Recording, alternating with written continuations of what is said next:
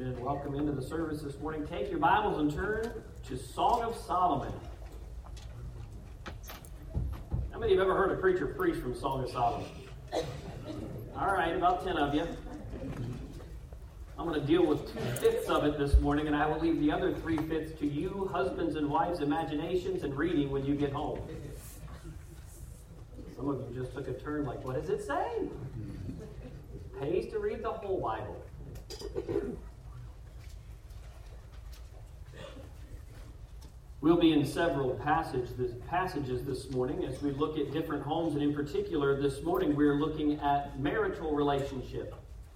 Next week we'll look at Father's Day, back into roles, and on the 26th of June in our different home series we'll look at parental relationships as we consider relationships. I told you in the beginning of this series that if it was a book, I would preach it in different order, but we're doing this so that we can also tag some of the holidays or things that we highlight uh, as a country and as a people. And so it is a little disjointed. I would put the two relationships back to back if I were writing the book, but thankfully I don't need to. I'm just preaching the messages. This morning we're looking at marital relationships, and we're going to read a lengthy passage here in chapters 1 and 2, and I will do my best to note where there is a transition from one speaker to the next. What you will find in the Song of Solomon, or the Song of Songs as it's called in verse number 1, is a conversation between a man, Solomon, the king, and the woman, the wife, the woman that he loves and that he found out in the countryside, likely of Shunem in that area, the Shulamite woman. And we find their interaction that comes through very clearly here in the Song of Solomon. And I think it sets us very well in order to talk about marriage because of what they sing to one another. So I will do my best if you will do your best to follow along as we read this morning. We pick up our reading in verse number one of chapter number one of Song of Solomon. The Bible says, The Song of Songs, which is Solomon's. Girls, this is you. Let him kiss me with the kisses of his mouth. For thy love is better than wine, because of the savor of thy good ointments. Thy name is as ointment poured forth. Therefore do virgins love thee. Draw me we will run after thee.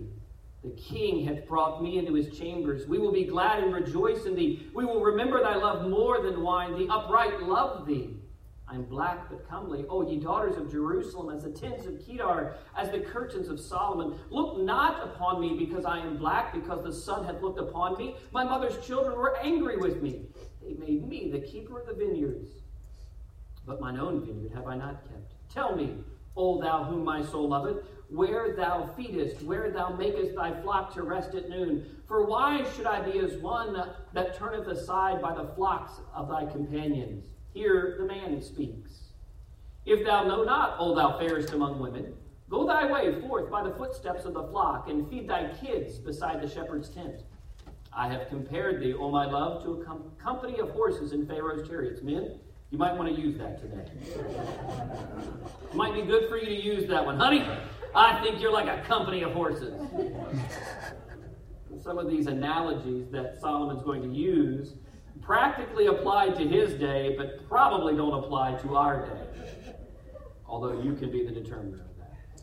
Thy cheeks are comely with rows of jewels, thy neck with chains of gold. We will make the borders of gold with studs of silver. The woman begins speaking again in verse 12. While the king sitteth at his table, my spikenard or my perfume sendeth forth the smell thereof. A bundle of myrrh is my well beloved unto me. He shall lie all night betwixt my breast. My beloved is unto me as a cluster of camphire in the vineyards of Engedi. The man speaks, Behold, thou art fair, my love. Behold, thou art fair. Thou hast dove's eyes. The woman speaks, Behold, thou art fair, my beloved, yea, pleasant. Also, our bed is green, the beams of our house are cedar, and our rafters fir. The man speaks in verse 1 of chapter 2 I am the rose of Sharon and the lily of the valley. As the lily among thorns, so is my love among the daughters. The woman speaks, As the apple tree among the trees of the wood, so is my beloved among the sons. I sat down under his shadow with great delight, and his fruit was sweet to my taste. He brought me to the banqueting house, and his banner over me was love. Stay me with flagons, comfort me with apples, for I am sick of love. His left hand is under my head. His right hand doth embrace me. In fact, because our littlest is sick today, I gave Jessica a kiss that way as I headed to church because I knew she wouldn't be here to hear this wonderful preaching. And she said, What are you doing that for? she, she didn't say that. Verse 7 I charge you, O ye daughters of Jerusalem, by the roes and by the hinds of the field, that ye stir not up or awake my love till he please. And the voice of my beloved, behold, he cometh leaping upon the mountains, skipping upon the hills. My beloved is like a roe or a young hart. Behold, he standeth behind our wall. He looketh forth at the windows, showing himself through the lattice. My beloved spake and said unto me, Rise up, my love, my fair one, and come away. For lo, the winter is past, the rain is over and gone. The flowers appear on the earth, and the time of singing of birds is come, and the voice of the turtle is heard in our land. This is the story of the birds and the bees. The fig tree putteth forth her green figs. The vines with the tender grape give a good smell. Arise, my love, my fair one, and come away. The man now speaks, O my dove, thou art in the clefts of the rock, in the secret place of the stairs. Let me see thy countenance. Let me hear thy voice. For sweet is thy voice, and thy countenance is comely. The woman and the women of Jerusalem speak again. Take us the foxes the little foxes that spoil the vines, or the things that distract us. For our vines have tender grapes. My beloved is mine, and I am his. He feedeth among the lilies until the day break, and the shadows flee away. Turn, my beloved, and be thou like a roe or a young hart upon the mountains of Bether. Father, help us this morning as we come to a passage of Scripture and look at many passages of Scripture this morning that deal with our home and in particular and specifically this morning, our marriages. Our country is in great need of godly marriages once again. And much of what I'm going to preach this morning is going to be hard for many an ear to hear.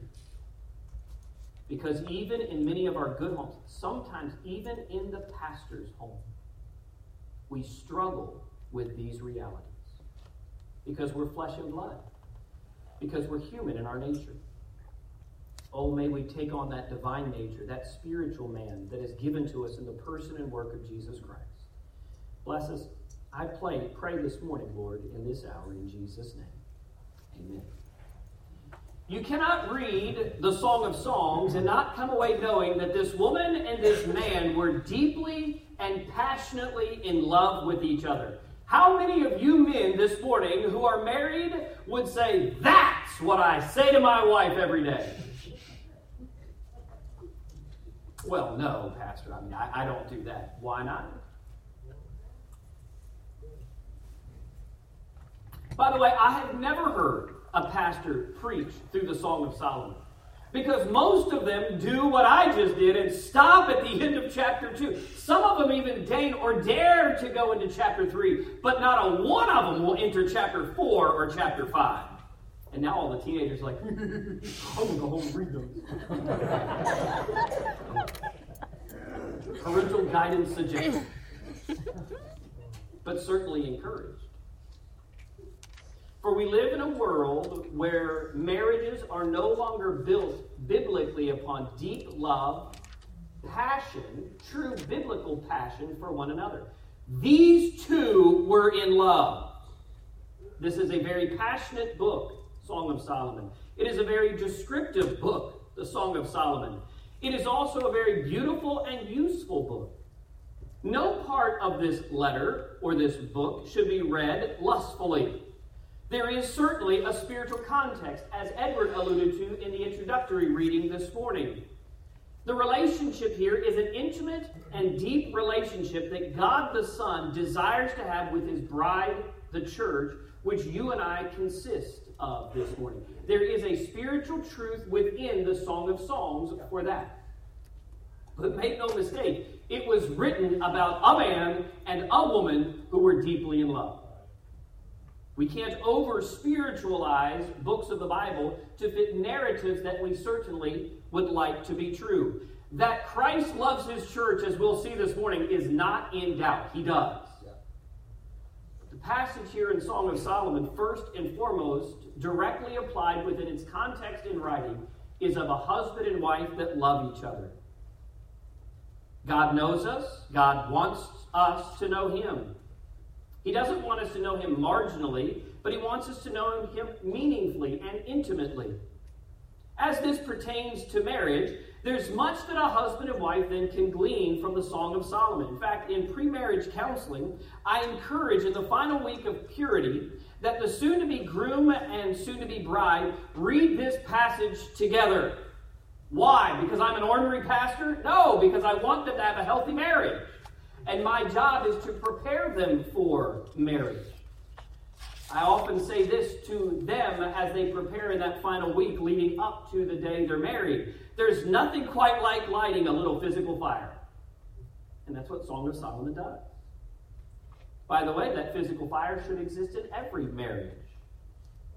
The irony always in reading the Song of Songs for me is that Solomon had 999 wives and concubines. Did he say this to all of them? Did all of them say this to him? You have to ask. I believe it actually, that fact makes this Song of Songs even more meaningful. This one, this woman, this was the lover of his soul. This is the one to whom he wanted to be betrothed. This is the one who his eye, his heart, and his head were fixed upon. Oh, yes, there were 998 other ones. Many are, were marriages of expediency or marriages of convenience for the kingdom and for the crown's sake. But this woman was the one that he loved. This woman was the one that he longed for. Biblically, let me just state this in case it's missed. We are to have one wife as we walk this earth. I like what one person said, at least have one wife at a time. And I don't mean that in the sense that until you divorce, I mean it is until death do you part. Some men, by the way, when I said we're to have one wife, just went, whoo! Well, you guys that say that should listen up this morning. What I want to do today is in our different home series to develop and to keep within our homes an intimate and intense marriage relationship. And to do so, I believe there are four keys to unlocking a healthy marriage. The love that is shared between Solomon and this woman can be also the words that reverberate in our heart, not just in the physical sense, but in the intimate sense, in the depths of the love one for another. But there's four keys to unlocking that kind of marriage. We begin, if you'll take your Bibles, back in Genesis chapter 2. Turn there with me. In Genesis chapter number 2, we find God giving us a clear reality first in our notes this morning. The first key to unlocking a healthy marriage is to have a clear focus or a clear picture of what reality is. There is a clear reality that God has established for your marriage, men and women.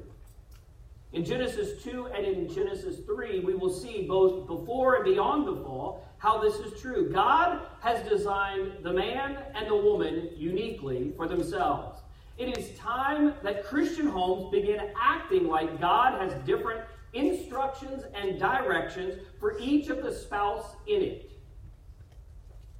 The revolt against God's design is nothing new.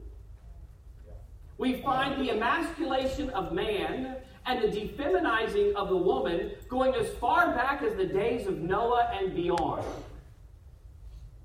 God has a designed role for you if you're a man, and He has a designed role for you if you're a woman. No matter how much the modern sophisticated world tries to build their lie, a man is a man, and a woman is a woman. Instead of hating that, we should embrace that design. And so we find letter A, the role is set by God. Look with me in chapter number 2 and in verse 15. We'll read it in just a moment. Uh, excuse me, go to chapter 1 and verse 27. We'll read that first. Chapter 1 and verse 27, the Bible says this. So God created man in his own image. In the image of God created he him. Male and female created he them. God the Creator has designed, not described, He has designed male and female. By the way, if we say that God has described what a man is and described what a woman is, then those that don't believe in God can describe it some, some other way. But the Creator is the one who designed it. You cannot drive your car backwards. I guess you can for a while, but the motor wasn't intended to go that way. It's not how it was designed to work. It was designed in its four, six, or eight gears, or however many your car has, to go forward. That's how the designers built it. So the designer designed a male and a female. In chapter 2, if you look in verse number 7, you find a specific, what is broad in chapter 1 and verse 27, a specific and particular winnowing down to what God desired and designed that life of the created being, male and female, to be. In verse number 7, the Bible said, The Lord God formed man of the dust of the ground and breathed into his nostrils, not into the ape, not into the elephant, not into the ostrich, not into the fish, but into man's nostrils the breath of life.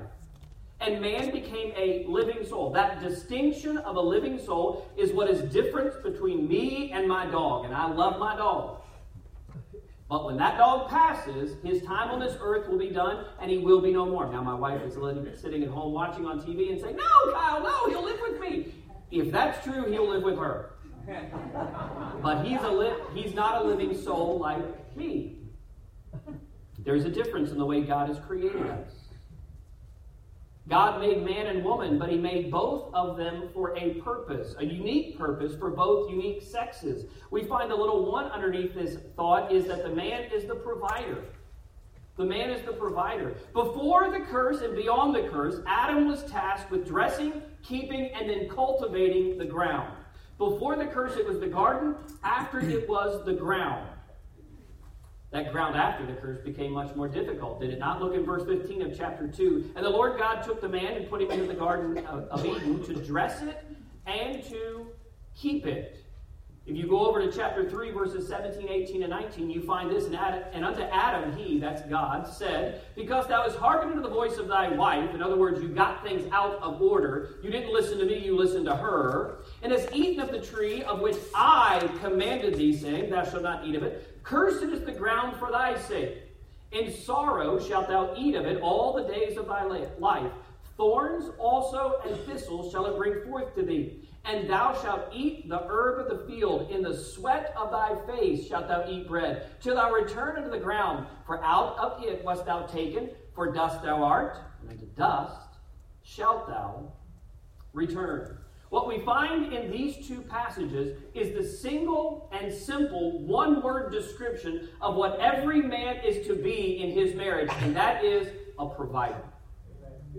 He is to provide. Every counseling I've ever done on pre-marriage, I always will start the marriage counseling by making sure that there is an understanding that it is the man's role to provide. Well, you're just bigoted and sexist, Pastor. I'm biblical. And hopefully I'm spiritual instead of bigoted and sexist. For the Bible says this is how God designed it. This is God's order. This is God's purpose. The purpose in this was to provide for himself, Adam was to do that, for his mate, and then for his children if God gave them. It is never not Adam's job to provide. Ever. Now, there may be physical limitations, there may be accidents, there may be things that come on a man where that no longer is a possibility. And with that, there's even exceptions in the Old Testament law and in New Testament grace. But it does not exempt the man from striving and efforting to always be the provider in his home because that's God's design for him. That's the role that God has made for him. By the way, provision is not just money. It means to provide in every way. I often will tell people when I come to pray with them, how can I pray for you physically, emotionally, and spiritually? Because we are body, soul, and spirit. And so it means, husbands, you're not just supposed to make sure you make enough money to make her happy and then check out the rest of the time. A man's role is always to provide. That means to provide physically, which has a fiscal financial element to it. But it also means that you're to do most of the hard work around the house. Not in the house, but around the house. And a lot of times men go, Man, I'm so tired from making money all week, I can't do it. I get it. But that's the thorns and the thistles. That's the sweat of your brow. God's order is that you provide. It means emotionally. Well, I just can't relate to her. Can I tell you a secret, man? No man ever has been able to relate successfully to a woman. But by God's grace, you can. Well, I don't understand her. Right. Did you understand her when you married her? I thought I did. Your job is to provide emotional, not support, but emotional direction, emotional stability. You're to provide spiritually. Well, I just let my wife do the Bible learning in our house. You should.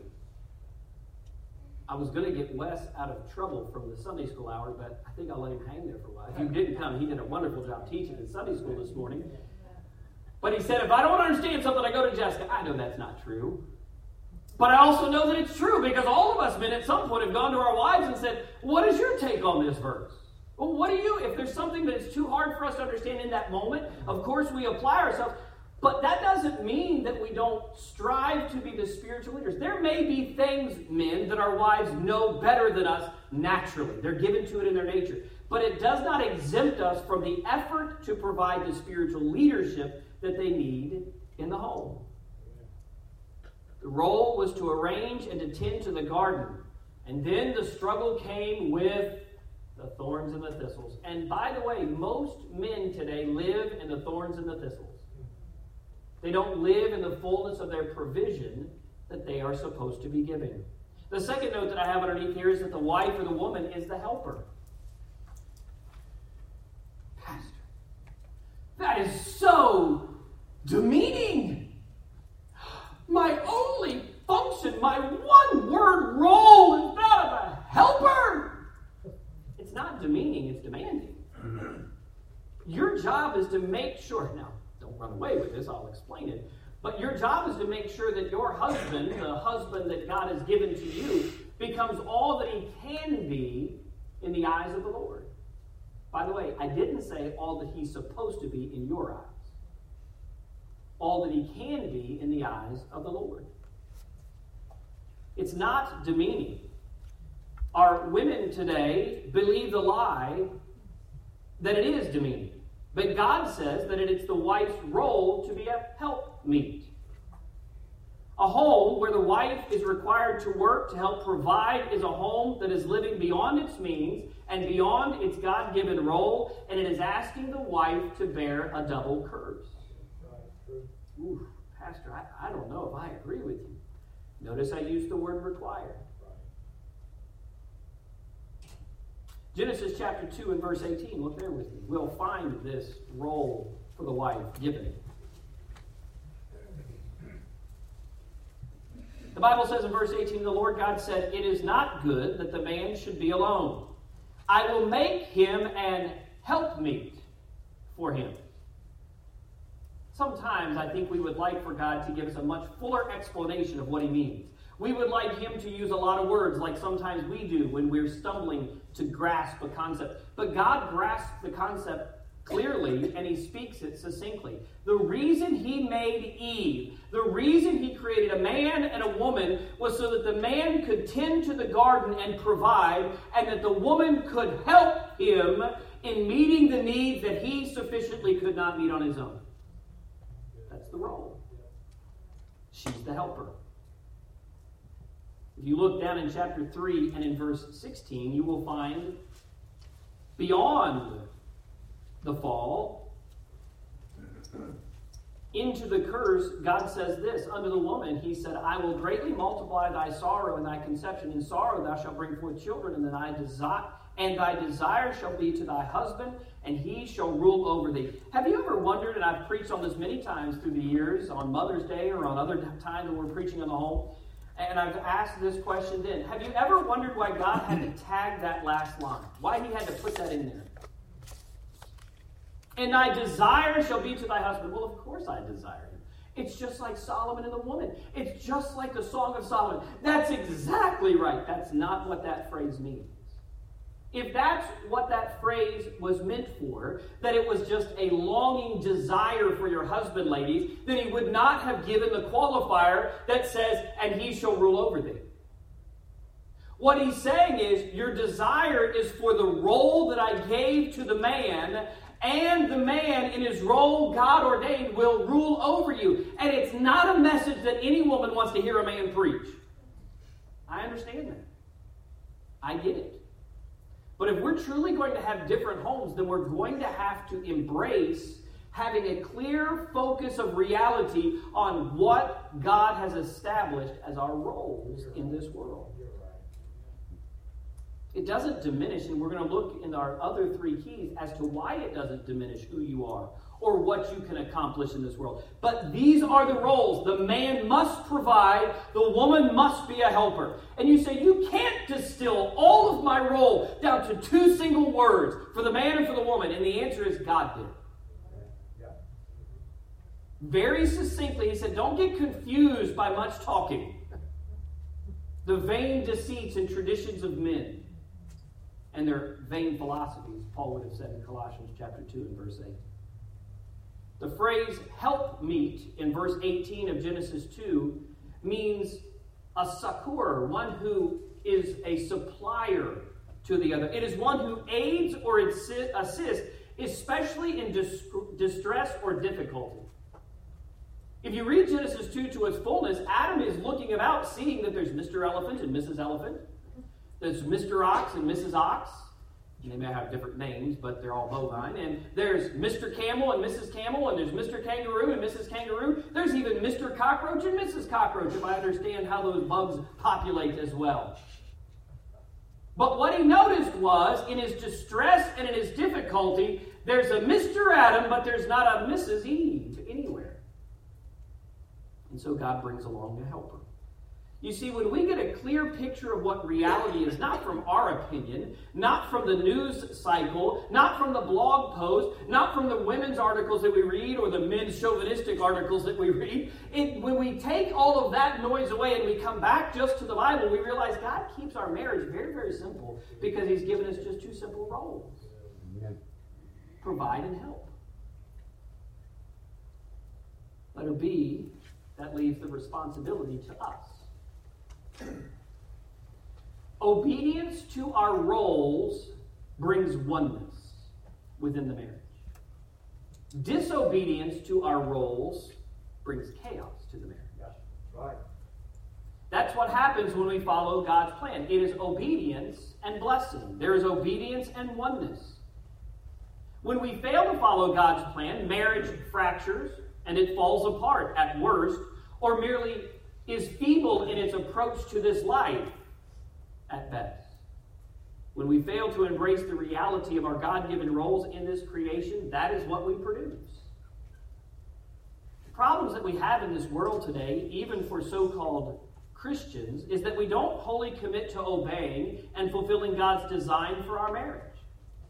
Thus, there are gaps and at moments and at times even chasms where we have turned his ideal marriage into the ordeal that is our marriage. And that's the truth so often. I mean, you can come to church and you can dress up nice and put your smile on for 45 minutes just put up with everybody. Make sure you don't say anything. Tell the kids to shut up. Don't let them say anything when they go there. And let's get home and make sure that we just hold it together until we get back in the car.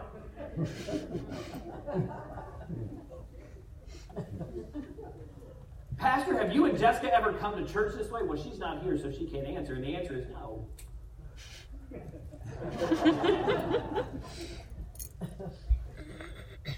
the answer is all of us are flesh and blood. All of us are human. Yes. As contrary to some of your opinions as it possibly is, there are times that my wife and I disagree. And sometimes it's because I'm not fulfilling my role, and very rarely it's because she's not fulfilling hers. Having clarity helps us get back to what God's ideal for marriage is, and it takes us from the ordeal that we've made our marriage into. Having clarity on our reality, we then move to the second key By the way, if you don't have that first key, you're not getting into that door. I, I kind of look at this marriage thing, and sometimes I'll say this in pre-marriage counseling. It's like those escape rooms. You got to get one key to get to the next part. You got to get the next key to get to the next part, and there's four keys to get you out into a healthy marriage. That's the first one. You have to have a clear reality in your mind. God has given the role. We have the responsibility to uphold. Number two, there is a right mentality. Take your Bibles and turn over with me to 1 Peter chapter number 3. Remember, we're trying to have the loving relationship that Solomon and his beloved had in the Song of Songs. How did they have that ooey gooey, sticky chewy kind of marriage that we all kind of want, but at some point we're like, it's not possible? How did they have that? And the answer is because somewhere along the way, the two of them unlocked these things. It wasn't just the physical for them. You don't call someone your beloved and long for them just because of the physical realm. We'll talk about that in a few moments. And some of you will have to put your fingers in some of your kids' ears. That's the kind of message it needs to be today. But we start with a right mentality. In 1 Peter chapter number 3, begin reading with me in verse number 1.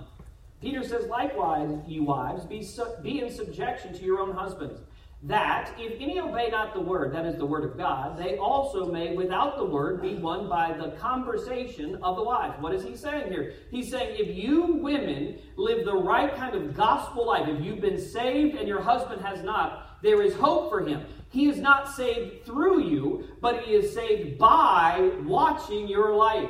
He is convinced of what Christ has done.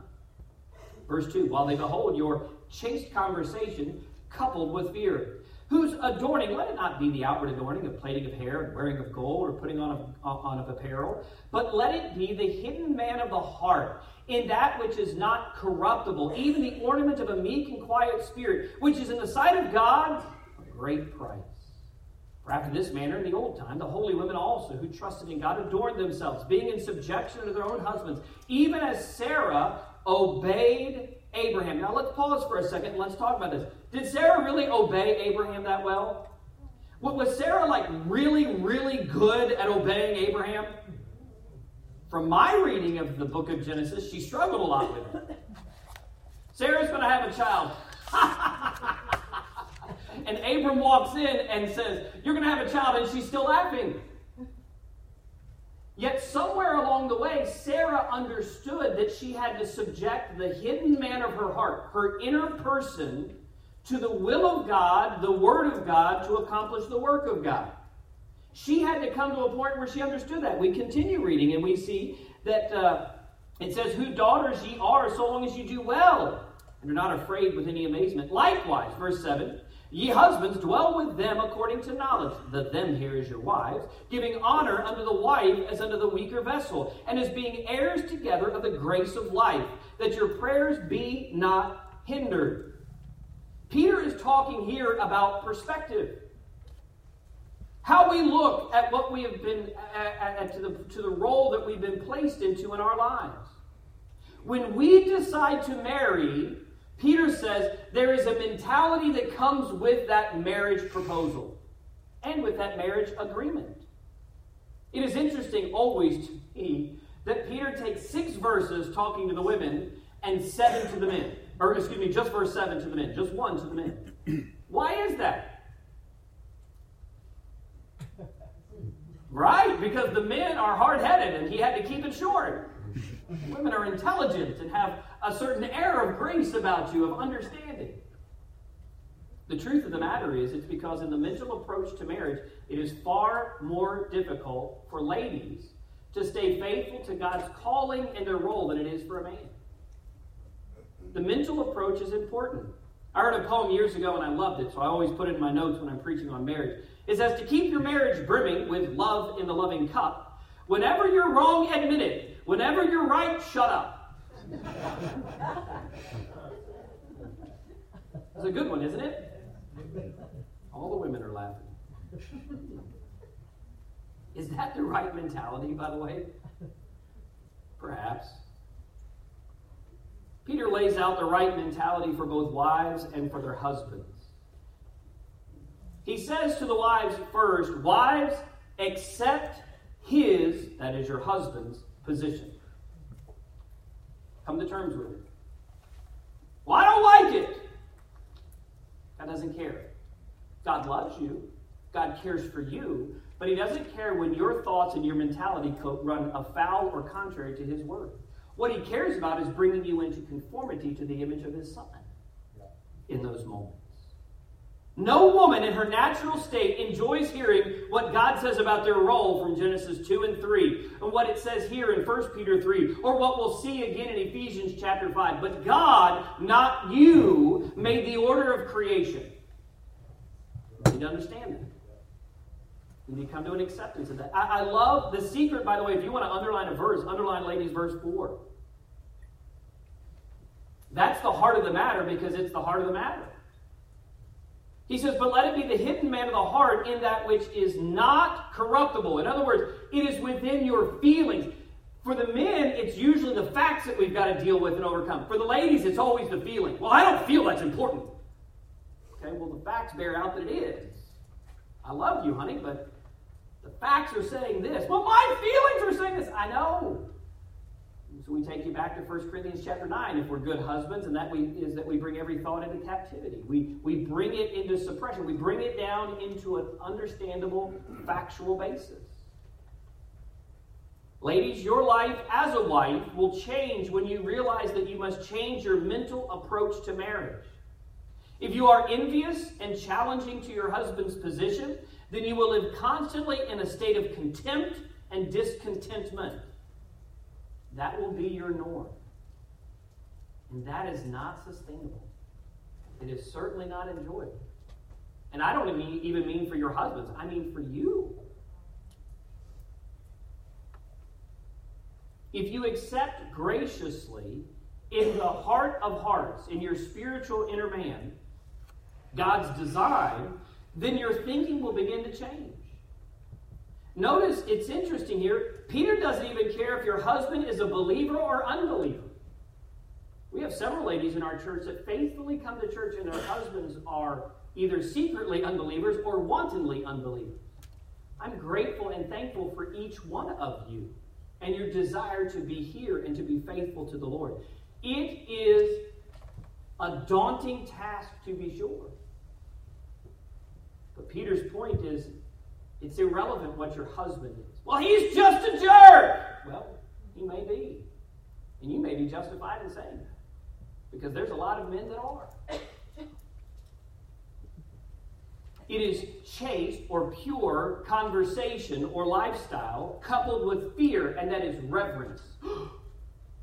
I am not going to kiss his feet. That's not what it says reverence or fear here is the idea of all for the position that he's been given. We are to have fear towards God, that is reverence towards God, for the posi- position that he possesses. He's God. And in this instance, there is fear. You're not afraid that he's going to hit you. I hope not. If he is, you come talk to me. We'll go talk to the police. That should never be in a Christian home. Well, Pastor, our counseling is private. Listen, not if there's abuse. We go to the police and let them handle it. My job is to help you spiritually, their job is to help you physically.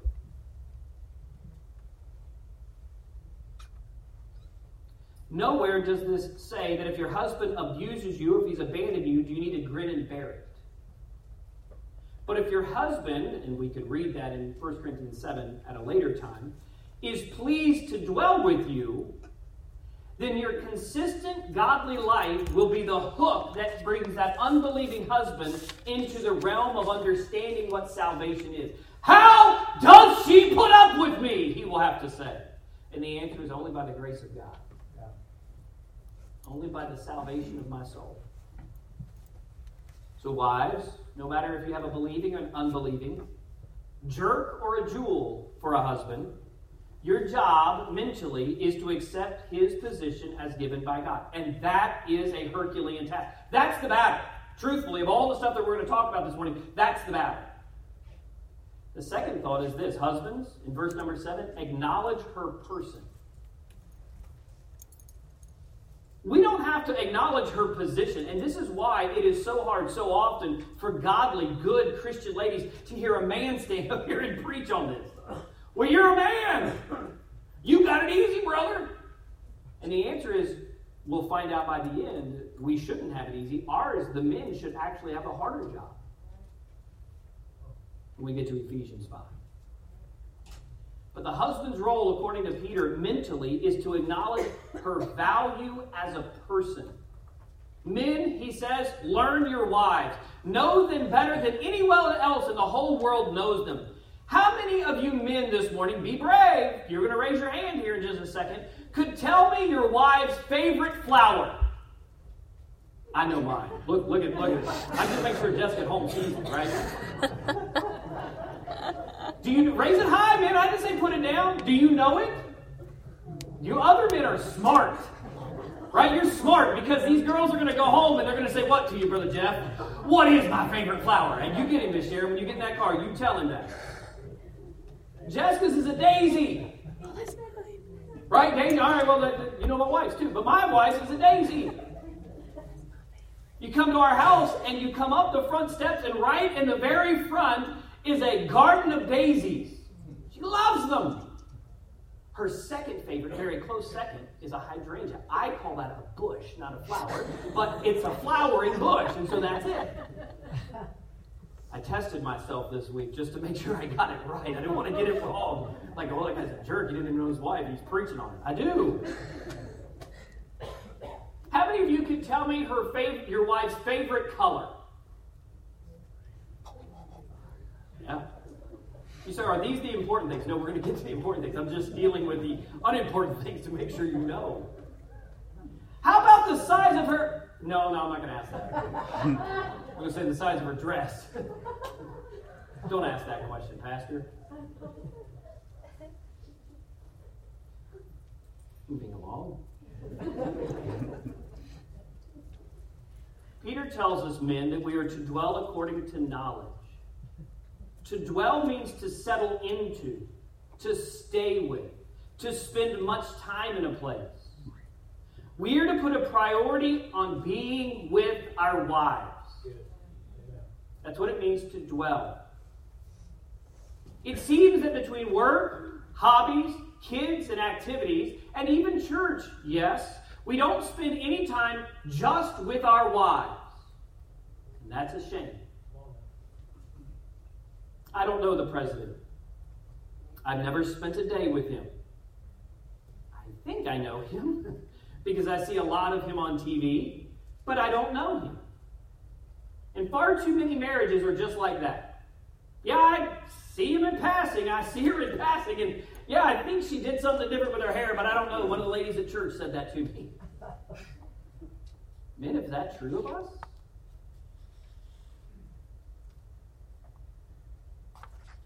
then you must take on the mentality that your wife is worth you spending your time with. And I mean much time with. Pastor, she drives me nuts. Well, we know what your mental state will be. She shouldn't. By the way, if your wife drives you nuts, it's because at some point in the marriage, the two of you started walking divergent paths mentally what you thought of, how you thought together, and what you think of each other. He also tells us of men in verse number seven that we're to honor, to give honor unto the wife as the weaker vessel. Now, ladies, when you read that verse, especially in the Old King James, you look at that and go, I'm not weaker than him. Now, physically, there can be some arguments here, right? There is a physical prowess and uh, ability of a man or physical prowess of a woman. I know that modern psychologists, scientists tell us that's not true, but actual scientists that want to keep their credentials can tell you there is a physical difference between a man and a woman. But that's not at all what this verse is talking about. The weaker vessel here is speaking of value. Jessica and I have plates. How many have been to our house? Raise, your hand. How many have been to our house? Oh, good. All over the house. And, and, and, there's many more that are coming over in the coming weeks and months. And as the church grows, we keep having people over. Do you know you all eat on dollar plates? Not, not paper plates, but you eat on dollar plates. Do you know why you eat on dollar plates? Because we don't get out the weaker vessels of our fine china that was my great grandmother's that's in the cabinet because I don't know what you people will do at dinner. You might be Greek. Whoopah! And throw it on the ground. if you throw a dollar plate on the ground, I don't care. But if you throw my great grandmother's china on the ground, I got to answer to my mom and my dad. How we gave those to you in security. Sorry. That's what the word weaker means. They have more value to us, they're precious to us. Men, do you view your wife as a precious thing given to you by God? If you don't, you got to change your thinking. The first key is a clear reality. The second key is a right mentality. The third key is an honest physicality. I'm going to go long, so forgive me already if your roast is in the oven. Jessica will pay for it. Number three, an honest physicality. Turn with me to 1 Corinthians chapter number 7. Go back with me to 1 Corinthians chapter number 7. Paul, writing to the Corinthians, says this Now concerning the things whereof you wrote unto me, it is good, verse 1, for a man not to touch a woman. Nevertheless, to avoid fornication, let every man have his own wife, and let every woman have her own husband. I love that phrase. Paul has to clarify to the Corinthians, who were in a very corrupt culture where everybody shared things, and I mean their wives. He says, You have your own, and you have your own, and don't share. He had to say that, and he put it in the Word of God. Let the husband render unto the wife due benevolence, and likewise also the wife unto the husband. The wife hath not power of her own body, but the husband. and likewise also the husband hath not power of his own body, but the wife. Defraud ye not one another, except it be with consent for a time, that ye may give yourselves to fasting and prayer, and come together again. Can I just say the word come together again has the same context of Song of Solomon, chapter 4 and 5. Come together again, that Satan tempt you not for your incontinency. Our marriages take place, friends, in the temporal physical realm. I believe it is the only place in which marriage is intended even though good people, including one that I love dearly, might disagree with me. I believe marriage was intended for this realm and this realm alone. If marriage is intended for this realm, then there must be some purpose for the physical needs in our marriage. Paul addresses both single adults and married adults in 1 Corinthians 7. My years ago, I was a singles director and pastor, and I loved that part of my ministry uh, because it allowed me to see the development of so many marriages that came along as people would meet, as they would begin to date, as they would begin to get married. And usually those relationships came out of left field. You know, you thought these two were going to get together and that they would be a great couple, and then somebody would move into the area, and when there was no hope for the girls in our group, the knight, the baron, in shining armor came riding into town. And the girl would go, oh. And the guy would go, oh. And 1 Corinthians 7 was where I would always take them to make sure they understood how they lived as a single and what they would do as a married couple as well. And so we find in this passage two truths for the honest physical relationship that we should have. Letter A, there should be due benevolence to one another. What does Paul mean by rendering due benevolence? Some, sadly, some of you, when I read that, read render due violence. It's benevolence, not violence. Your home should not be a place brimming with due violence. Rather, it should be a place brimming with due benevolence one to another. A husband should always be looking to do whatever is in his wife's best interest. Likewise, the wife should always be looking to do whatever is in her husband's best interest. It is not words here, it's not the mental approach, it's the actions, the deeds themselves. Husbands and wives are to be actively trying to do the most good for each other that they possibly can, Paul says. Most marriages have breakdowns when someone gets greedy. When one part renders to themselves all the benevolence and benefits. What do I mean doing good? I mean taking care of yourself physically, emotionally, and spiritually so that you can be there to give yourself in those three areas to your partner. If you are physically shot, emotionally shot, and spiritually bereft, then you cannot render due benevolence in any of those three areas to your spouse. It is incumbent upon you to walk with the Lord, to live a healthy life, and to have a good mental approach to what God has given you so that you can do that for your spouse. They need it, Paul said. We're to render due benevolence one to another. The second letter B is the desirable benefit. And I put an exclamation point there. The church has gone silent preaching about marital relations. The Bible is not. Now, because of young people and the unmarried, I will walk very carefully for the few moments that I'm on this point. But I will not walk ashamedly here. The Bible is clear. Paul gives three simple truths in these five verses about the physical aspect of marriage. One, we as human beings burn for sexual relations. That's just the truth. Not me. Really? Everyone does. The world knows this. It's why they build everything into their system to trap you and lure you into that. It's time that Christians admit this and begin defending against it. God does not want us touching each other unless we're married. I can't believe I need to say that, but I need to say that. Can I tell you something? If you see people in this church that are not married to each other, boy or girl, man or woman, touching each other, you should say to them, hey, that's not a good idea. Why? Because Pastor said so? Well, certainly you're allowed to say that. But how about this? Paul said so, and God says so. Why? Because every physical touch lights the fire of sexual desire. That's what physical touch does. Every married couple knows this to be true. I mean, you can watch or you can hear or you can see in a couples uh, counseling session when, as a pastor, there is a bridge between the relationship being restored. They will always come in and be holding hands. I can tell you the dozens of people that I've counseled through my years as a pastor, when they come in, one's sitting over here and they're sitting like this and they're just looking at the other one over there, and I'm behind the desk. And by the time we're done, if we do it right over the course of time and we apply and practice biblical principles, they will come in holding hands. Why? Because the physicality has returned. By the way, it's first thing to go. It's first thing to go. Number two, he states, if you're married, you belong to your spouse. It's your own wife. It's your own husband. In other words, sexual desires that do not violate scriptural guidelines should be discussed privately and may be engaged in intimately. it's your marriage.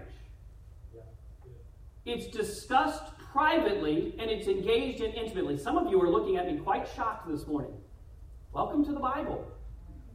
I'm not telling you that anything I wouldn't say in counseling. It's not anything I don't say in pre-marriage counseling. I've got three couples in here that I did in pre-marriage counseling, and they can tell you they're all smiling because I've said this to them.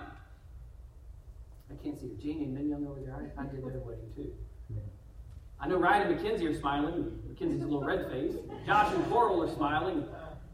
I say these things. Why? Because as their pastor, it's my job to make sure that that marriage has every opportunity for success. Hebrews chapter 13 and verse 4, the Bible says this Marriage is honorable in all. Wonder what that all means.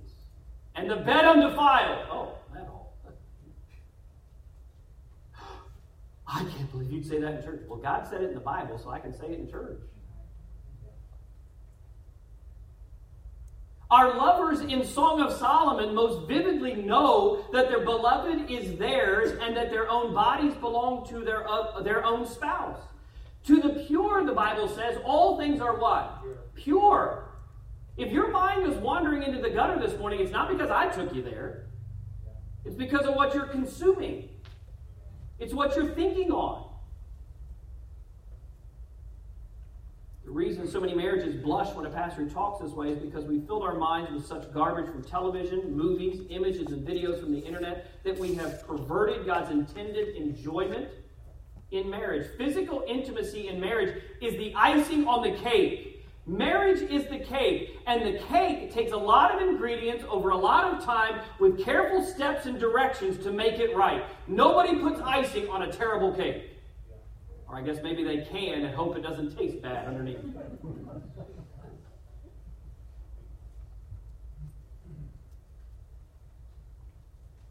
Step number three, or truth number three in this passage withholding physical intimacy in marriage is defrauding your spouse. Stop and think about that. The sexual revolution says that it's my body, my choice, and I can give away my purity and intimacy whenever I want with no consequences. God says there's no sex before marriage, and once you're married, your body is her or his choice, not yours.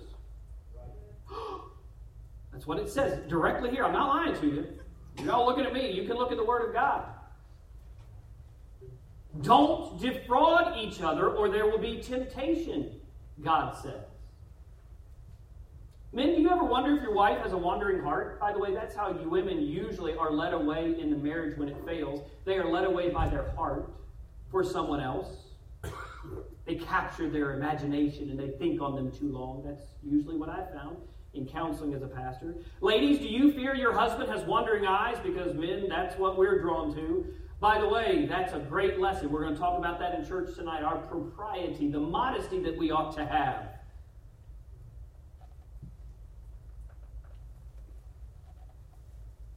Maybe you don't wonder of these things, and I hope not. But it may be that those things are true in your marriage because you have defrauded each other in the intimacy of marriage. Because you've not mentally been engaged with one another, because you've not faced the reality of who you are in Christ. Paul warns that defrauding each other will cause your partner to fall into Satan's tempting on their lack of incontinency. That is, the lack of self restraint. The first key is a clear reality. The second key is a right mentality. The third key is an honest physicality. And finally, we find a deeper spirituality. Go with me to Ephesians 5 and we will be done. I guess the good news is we don't have to have a long invitation after a preaching message like this. I don't need anybody to come down here and confess to me where their faults are in their marriage. What we'll do at the end is pray, think for a moment on these things, and commit to going out and resolving any issues that have arisen from the preaching today. For our purposes, let's wind into the conclusion on this.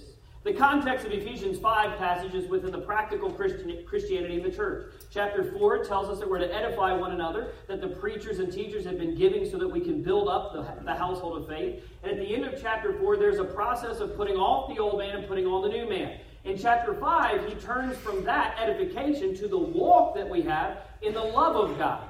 He teaches us how we're to walk in love with the Lord, how to, to walk in love with each other. And our marriage is a central part of that, beginning in verse number 22. In Ephesians chapter 5 and verse 22, we find the Bible says, Wives, submit yourselves unto your own husbands, as unto the Lord. There's that phrase again, own husbands. Do you know, wives, you do not have to submit to me? I'm not your husband.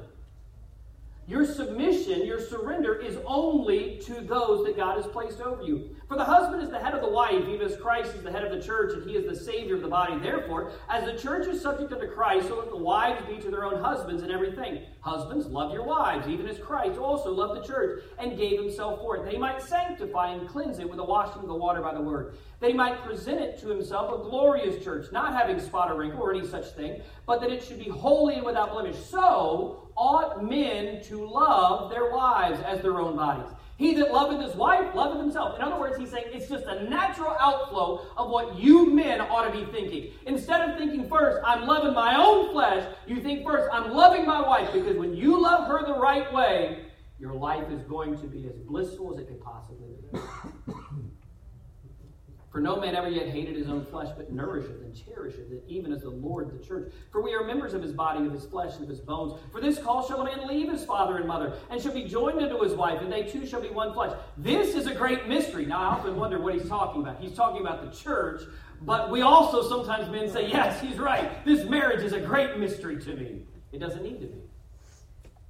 This is a great mystery, but I speak concerning Christ and the church. Nevertheless, let every one of you in particular so love his wife even as himself. And the wife see that she reverence or show respect to the position of her husband. God's goal for marriage union, union is to produce physical and spiritual fruit, not just children, but spiritual fruit that also makes a successful home. It is a husband and a wife deepening their relationship with God and with each other. The secret to drawing closer together is drawing closer to God. I often will take in marriage counseling the picture of the triangle. God is here, the husband and the wife are here. And the closer that the husband and wife get to the Lord Jesus Christ, the closer they will naturally be to each other. Right, right. That's the secret to success in your marriage. The deeper spiritual relationship begins with letter A with wives surrendering as the church does. The church has one head, that's Jesus Christ. The submission of a wife to the leadership of her husband is exactly what a church does in following Christ. Women, if you begin to understand what your role and function is as a believing spouse, it is that you are a picture of the pure, spotless, wrinkle free church to Christ our Savior and head, the husband. If you see your role as that, it will change how you approach him. It will turn your hatred into a deep and yearning love for God and for your husband. The world is going to hell because churches have their own ideas of who the head of the church is. And because Christian homes fail to model the example correctly. I heard a woman once years ago say to me, My husband might be the head, but I'm the neck. And he doesn't turn any way I don't tell him to. And I thought, oh man, I got my work cut out for me in this one. Let her be husbands sacrifices Christ. I said earlier, this is the hardest of all. Do you know how much Christ sacrificed for the church? He died for it. He literally died for the church. Men, that means not just, well, in a heroic fashion, if someone breaks into my house, I will stand between her and the perpetrator. That's not at all what it's talking about. Though you ought to do that. Some of us, that would not be much of an obstacle for the man or the person that broke into our house. It means that every part of your life you're willing to sacrifice for her. But this is my hobby horse. Well, not anymore, it's not. But, but, yeah, guys, the problem is we always lay all of the work and the load on the wives to do their job and surrender. And we never put any focus on the spiritual aspect of us sacrificing. Marriage is a sacrifice. That's right, they took me off the market. Good luck to the rest of the girls. that's not what I'm talking That's not the sacrifice I'm talking about. But that's how some of you think. Right?